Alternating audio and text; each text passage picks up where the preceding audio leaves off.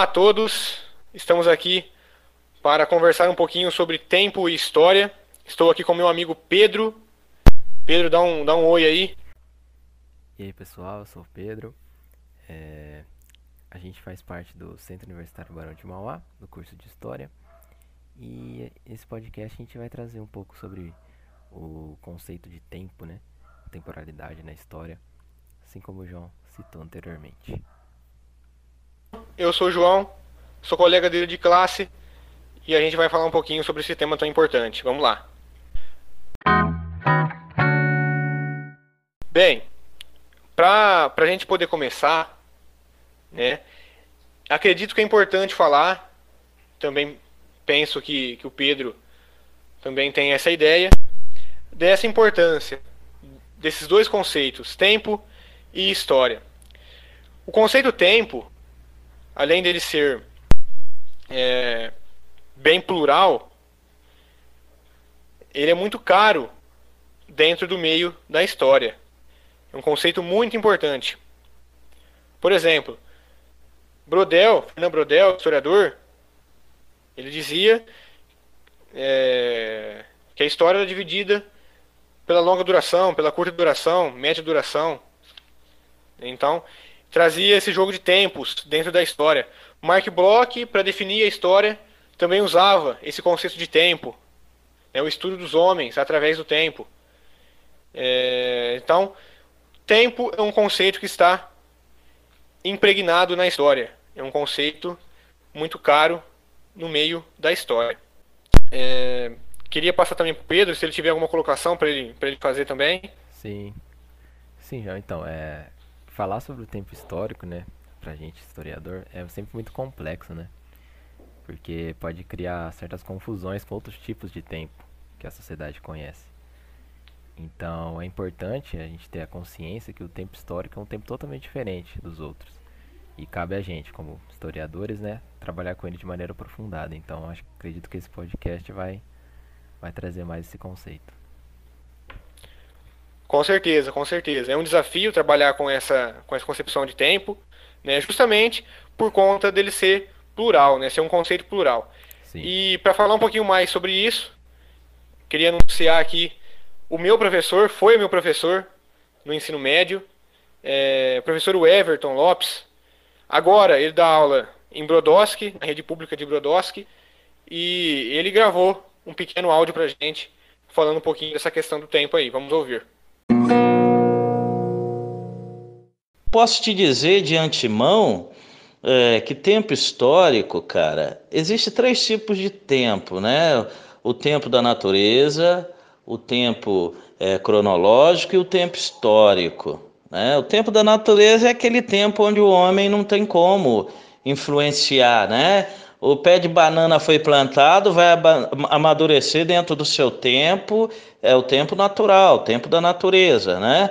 O, o tempo da natureza também entra é, tempo chuvoso, sol, essas coisas que o homem não tem como interferir. Né? O tempo cronológico você vai ter aí o tempo do relógio, trabalho, né? Trabalho oito horas por dia, com uma hora de almoço, tudo cronometrado, tempo cronológico.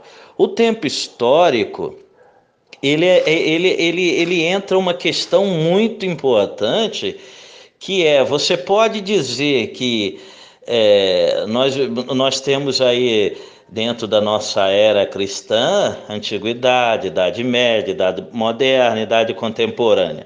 Essas idades, é, dentro de um tempo é, cronológico, você vai dizer que a idade média começa é, do século V ao século XV, mas no tempo histórico você pode dividir essa Idade Média iniciando com a queda do Império Romano e finalizando lá no século XV é, com a derrubada aí do, do Império Bizantino, né? Que vai ser aí por volta de 1453, né, 53, 56, com, com a invasão aí dos turcos otomanos nessa região. Então, o tempo histórico, na realidade, você substitui essas datas pelo fato histórico, né? Revolução Francesa, né? É, é, é, essas invasões bárbaras no Império Romano do Ocidente. Né? Então, tudo isso é, você pode substituir por fato histórico, dividir nessas idades. Isso é tempo histórico, né? fatos históricos que vai dividir o tempo do homem, que pode ser feito aí pelos historiadores. Tá bom? Então, gente, vimos aí com o professor, professor Everton, como esse conceito de tempo ele pode ser variado. Né? E na relação de tempo histórico, quando trazemos a discussão para o tempo histórico, é importante entender que o tempo histórico é um tempo das coletividades. É um tempo social. Né? Então, ele é socialmente construído. O tempo ele não é algo natural. É algo que a sociedade constrói, né? socialmente construído ele, o tempo histórico também pode ressaltar, e é importante ressaltar, que ele não é formado de uma infinidade de fatos isolados, né, como se fosse aquela tradicional linha do tempo que a gente faz muito nas escolas. Né, então ele não é, é aquela questão de fatos isolados, como se fosse uma linha, aquela linha do tempo tradicional. Ele é algo que é construído. O tempo histórico é algo construído. E os fatos, os acontecimentos se relacionam uns com os outros, não é aquela linha é, do tempo tradicional como a gente é, é acostumado a ver, que apresenta aqueles fatos isolados, fatos jogados. O tempo histórico também, a gente pode fazer uma diferença aqui, é, ele é diferente do tempo psicológico. É, o tempo histórico, Bom, como o Pedro falou, é uma questão científica.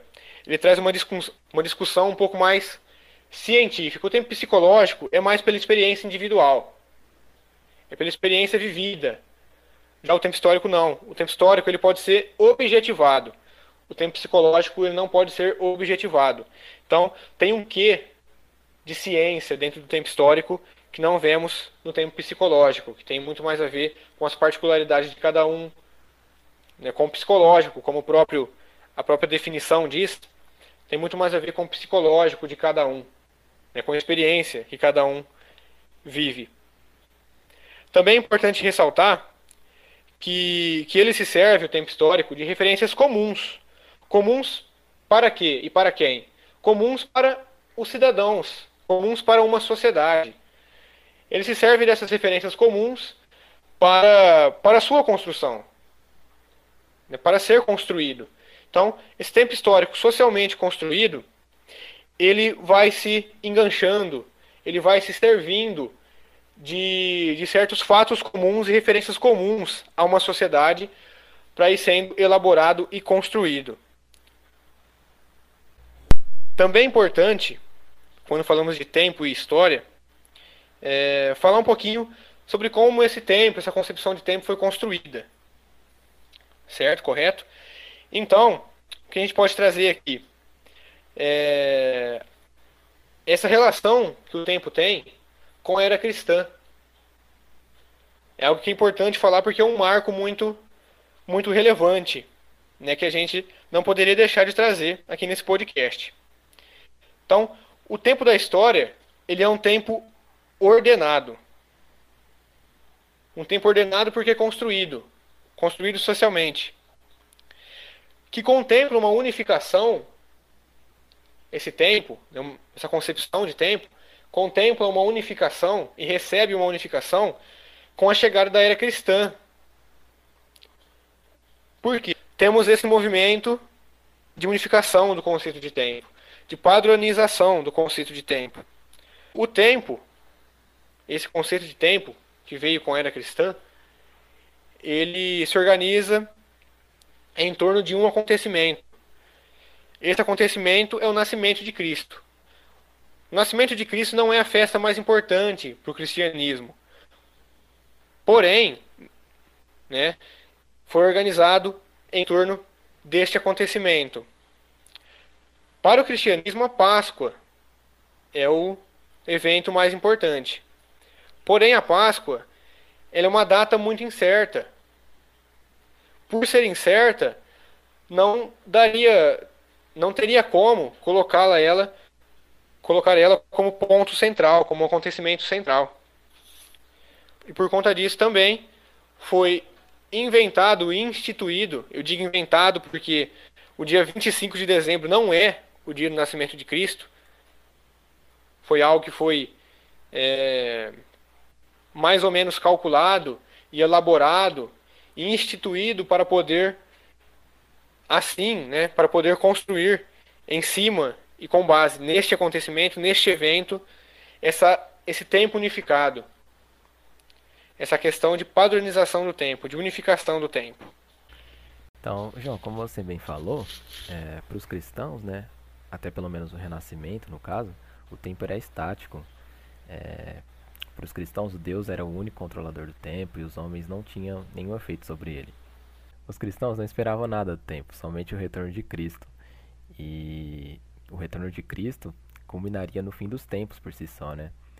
Então, é, a concepção de tempo dessa época é muito, muito diferente da que a gente tem hoje. Porque a partir da era moderna, esse entendimento do, esse entendimento do tempo muda completamente, João.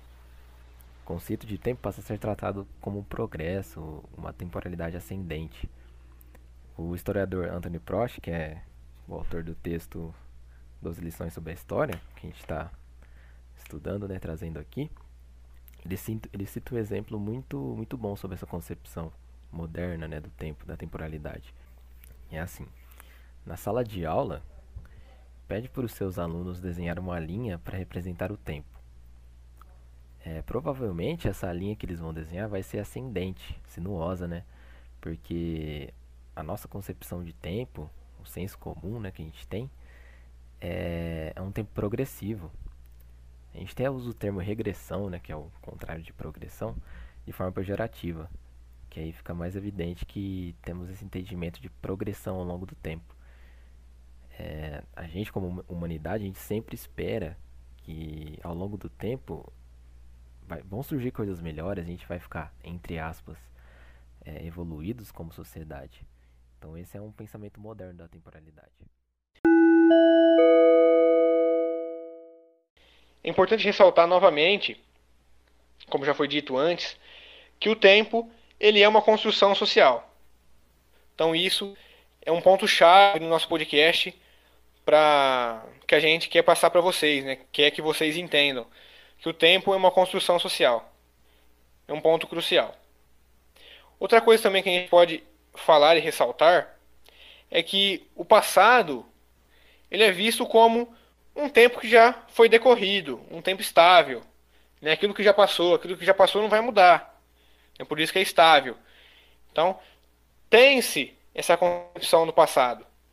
Passado como algo estável, algo que não muda, concreto. Um tempo que já foi decorrido. Né? E também, querendo destacar aqui, né, já que falamos de passado, presente e futuro, falamos da questão do tempo histórico, é, também destacar aqui a questão de sua relação com a memória. Porque o tempo da memória, ele não é a mesma coisa que o tempo histórico. O tempo da memória traz outros aspectos. O tempo da memória, ele envolve sentimento. Já o tempo histórico não. O tempo histórico não, não envolve esse sentimentalismo que tem o tempo da memória. E o tempo da memória também não dá para ser objetivado, como o tempo histórico. Tá? Mais uma diferenciação que a gente tem que fazer, porque questão de memória, história, tempo, é algo que está bastante intrínseco. São conceitos bastante é, colados e interligados um no outro. Então, é importante também perceber essas nuances, essas diferenças que existem é, em cada um desses conceitos de tempo que vemos aqui. Então, e falando sobre essa diferença né, de tempo, tempo da memória, tempo da história, vamos focar um pouco do, do nosso trabalho né, como historiador em, em relação ao tempo. O ofício do historiador em si, né, relacionado à temporalidade. É, o Prost, né, Antônio Prost, ele cita que a cronologia é a, é a primeira tarefa fundamental para o historiador. Classificar a história em, em ordem cronológica do tempo é, é, uma, é uma função fundamental do historiador. Mas temos que tomar cuidado porque essa ordem tem, tem que ser flexibilizada e interpretada para cada tipo de trabalho, é, pois frequentemente os acontecimentos se sobrepõem. Então temos que tomar cuidado nessa questão. A segunda tarefa que ele traz, é, que ele considera mais importante, é a periodização da história. Ele cita um exemplo que, do mesmo jeito que a geografia divide o espaço em regiões, para ter uma análise mais concreta né, desse estudo, é, a história deve dividir o tempo em períodos, como exemplo, Antiguidade, Idade Média e assim por diante. Essa periodização nos permite pensar que existem rupturas no processo histórico, que cada período se sobrepõe ao outro, sem ser parecido, entende? Sem ser é, relacionado um com o outro. É, a periodização ela é inevitável para nós historiadores, apesar de haver grandes críticas dentro da própria profissão sobre esse conceito de periodização, né? Para nós historiadores, enquanto pesquisa, né, enquanto pesquisadores, existem grandes vantagens nessa questão da periodização. Primeiro, para nossas pesquisas, o tempo já vai estar articulado e estruturado. Nós não vamos precisar periodizar o tempo histórico por conta própria. Isso já vai estar disponível para nós e além de ser muito mais fácil né, acessar as fontes, pois quase sempre elas são periodizadas. Entretanto, existem algumas desvantagens também. O historiador Paul Vine ele fala que periodizar o tempo e os acontecimentos nos deixa sem liberdade para aprender, aprender a originalidade das coisas. Por exemplo, é, segundo Paul Vine, né, para compreender a religião romana, nós temos que sair da, do período romano, me entende? Então, essa questão de periodizar ou não é muito polêmica entre historiadores. E, aliás, João, esses dias eu vi um vídeo muito interessante é, no canal da USP no YouTube, que era uma entrevista com o historiador João Paulo Pimenta, que ele traz aborda nessa questão de temporalidade para o historiador, questão do ofício do historiador, né? E ele fala, né, que nós temos que dar conta de muitos tempos, tempos longos, curtos, médios, né, fazendo referência ao Brodel. E eu acredito que o nosso desafio maior, João, né, nessa questão de historiador, é analisar essas transformações da realidade que acontecem simultaneamente, né? Então, pessoal, esse foi o nosso podcast, né, trazendo é, essa discussão sobre a questão da temporalidade ao longo da história, né, e tudo que abrange esse complexo tema que é a temporalidade, né? Você tem alguma alguma colocação, João? Então, gente, tchau, tchau. E se tiver uma próxima, não sei se vai ter, Tamo junto de novo. E espero que vocês tenham gostado aí. Então, pessoal, muito obrigado a todos. Espero que tenham gostado. E até breve.